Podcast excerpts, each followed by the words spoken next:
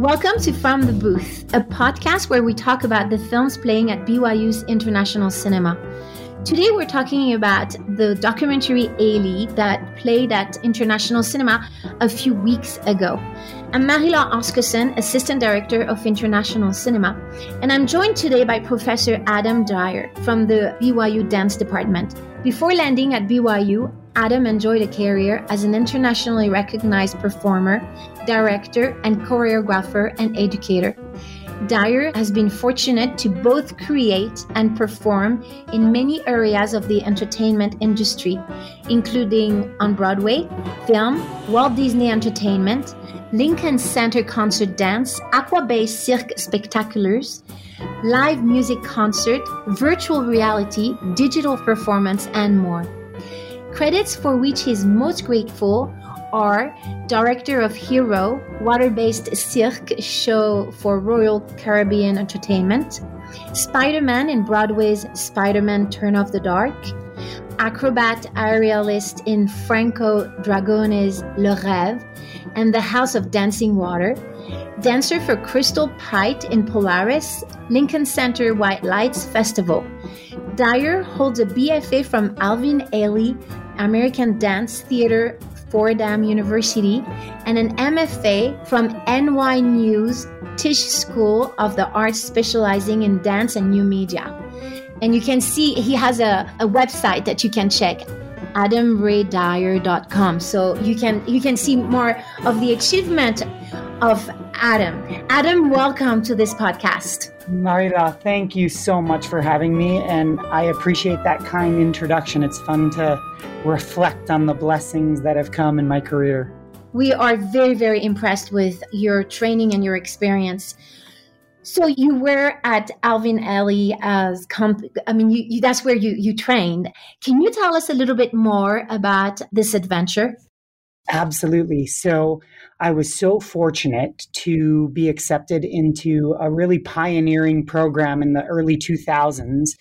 Alvin Ailey American Dance Theater partnered with Fordham University in Lincoln Center, right in the heart of Manhattan, to offer a BFA in dance performance. And we would train with the company. I, I trained with them for four years and took Horton and Graham and Limón technique classes and ballet on a daily basis.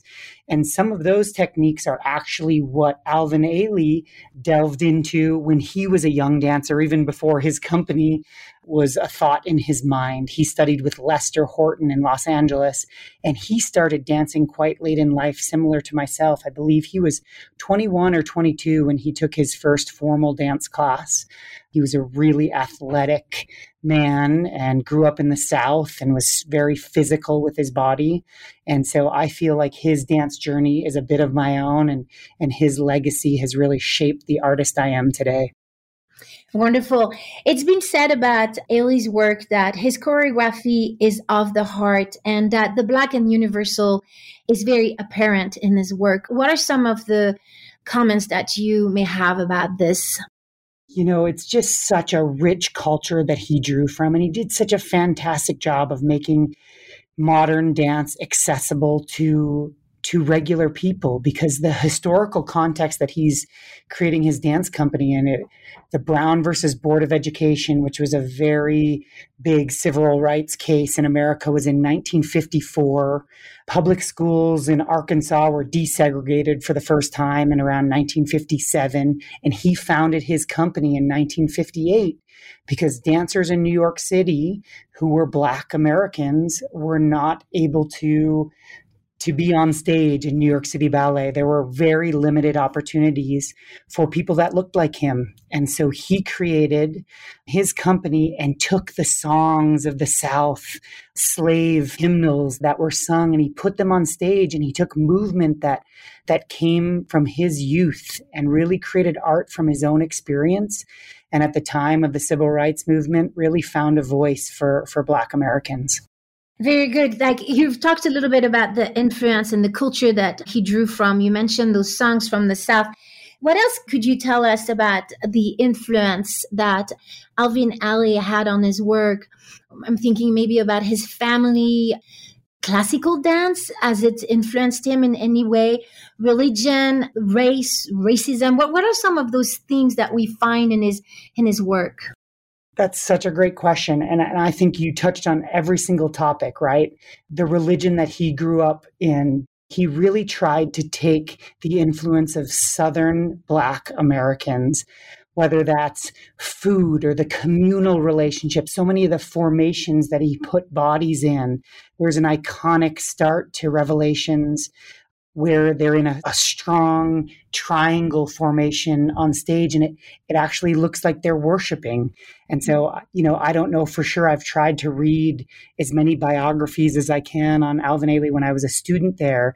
And it seems like some of these images came from the churches that he frequented with his family and also as as a gay man i think that he felt a bit ostracized from those communities and so he was trying to find a way to talk about things that that weren't really talked about all that often in, in the 60s and 70s so he took his experience and tried to put it into his art from communal relationships to religious traditions to songs, blues, and jazz, and brought it to modern dance and made it accessible. I think 23 million people across like six continents have seen Revelations, and it was first performed in in 1960 at the 92nd Street Y.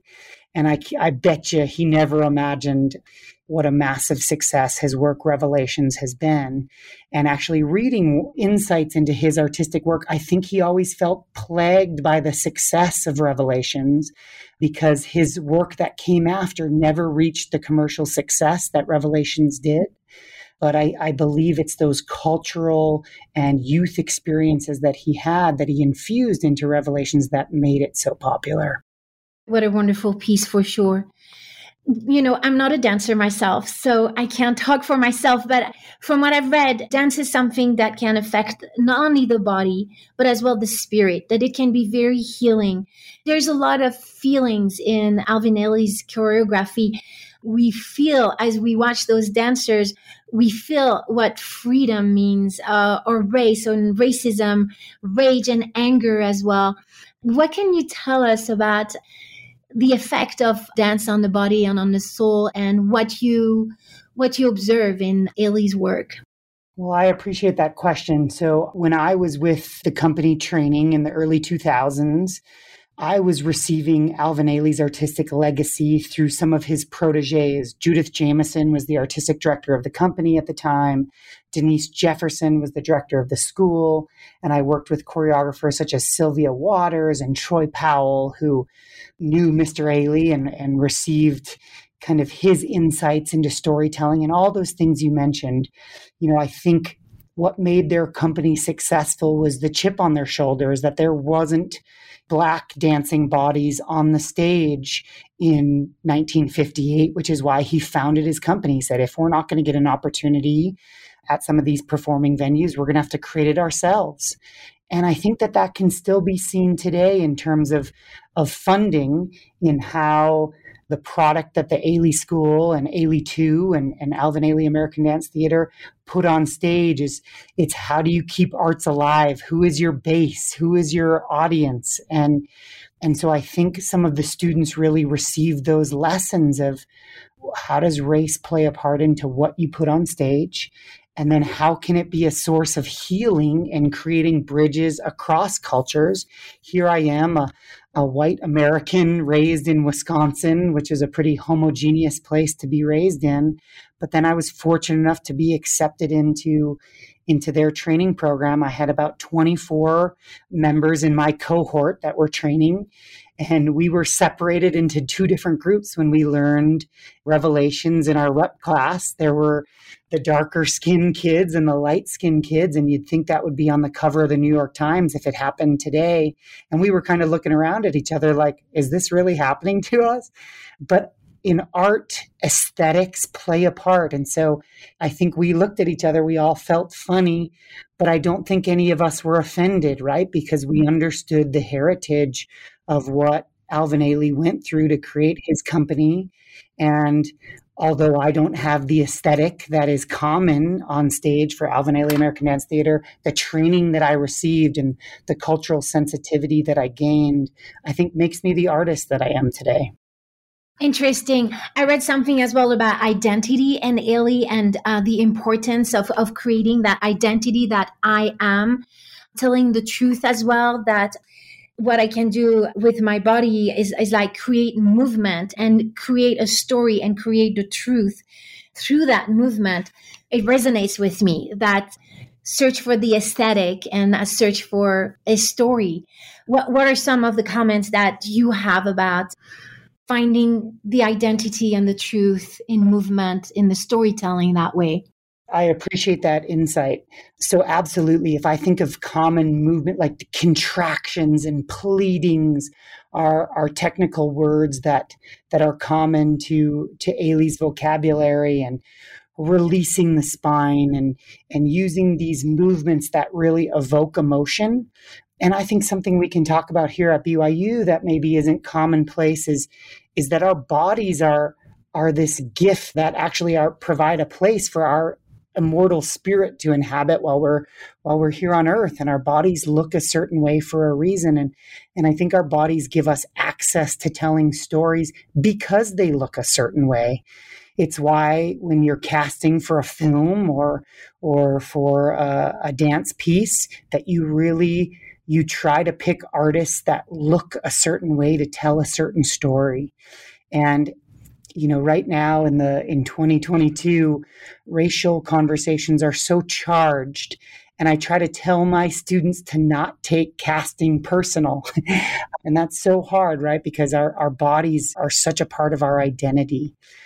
And as a dancer, you're working on your body as your vehicle of art. It's not like an, a visual artist that can use paints or a medium to sculpt. Like your body is how you create your art. So it is so deeply personal. And I think race can be embraced and talked about.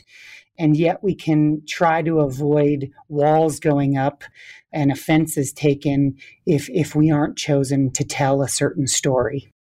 So, a great movie that just came out that is common to many, many people, West Side Story, really hits the heart of this idea of representation in dance and, and race and, and tension between all these concepts. And Justin Peck, the choreographer, white American choreographer from New York City Ballet, actually cast a colleague of mine from Alvin Ailey American Dance Theater who's from Brooklyn and is half Puerto Rican. And so I think there's this wonderful dynamic in art that we're we're starting to talk about people being able to tell their own stories. Puerto Rican dancers being able to portray that in film. And then there's also this wonderful thing about art and imagination where where like me, I could go and study with Alvin Ailey American Dance Theater and learn the repertory and learn the stories and, and embody those stories in a repertory class where my appreciation, someone who doesn't represent that culture but can appreciate it and and also tell that story and and I think there's room for both. I think right now we're seeing, you know, we get sound bites in social media and we we feel the rage and the tension between those competing ideas. But I would love to be an advocate for artists who study and, and find the techniques of storytelling. And so you can authentically tell other stories with their permission. And then you can also really seek to represent people and provide opportunities, especially if they've been underrepresented in the past. How can we make up for for lost time, so to speak, in, in giving people opportunities? I, I think it's a fine and delicate balance and much more conversation to follow, but I would love to seek that balance. That's wonderful. And I hope that our students will look for that balance in their lives and as well in the art that, that they see. Our podcast is produced by International Cinema and supported by the BYU College of Humanities. We're solely responsible for the opinions and ideas expressed here, as they do not represent any official position adopted by the university or its supporting institutions. As always, we thank our producer, Devin Glenn, and our sound engineer, Marina Ekstrom Pratt. We would also like to acknowledge the musical talents of Johnny Stallings, who wrote and recorded music for the podcast. Adam, it was wonderful to meet with you for this podcast, and I'm very grateful for your participation today. Oh, thank you so much for having me. This was just wonderful to talk about what I feel is a transformational artistic experience with Alvin Ailey. So thank you, Marie-Laure. Thank you so much. And until next time, see you in 250 of the Kimball Tower. Bye bye.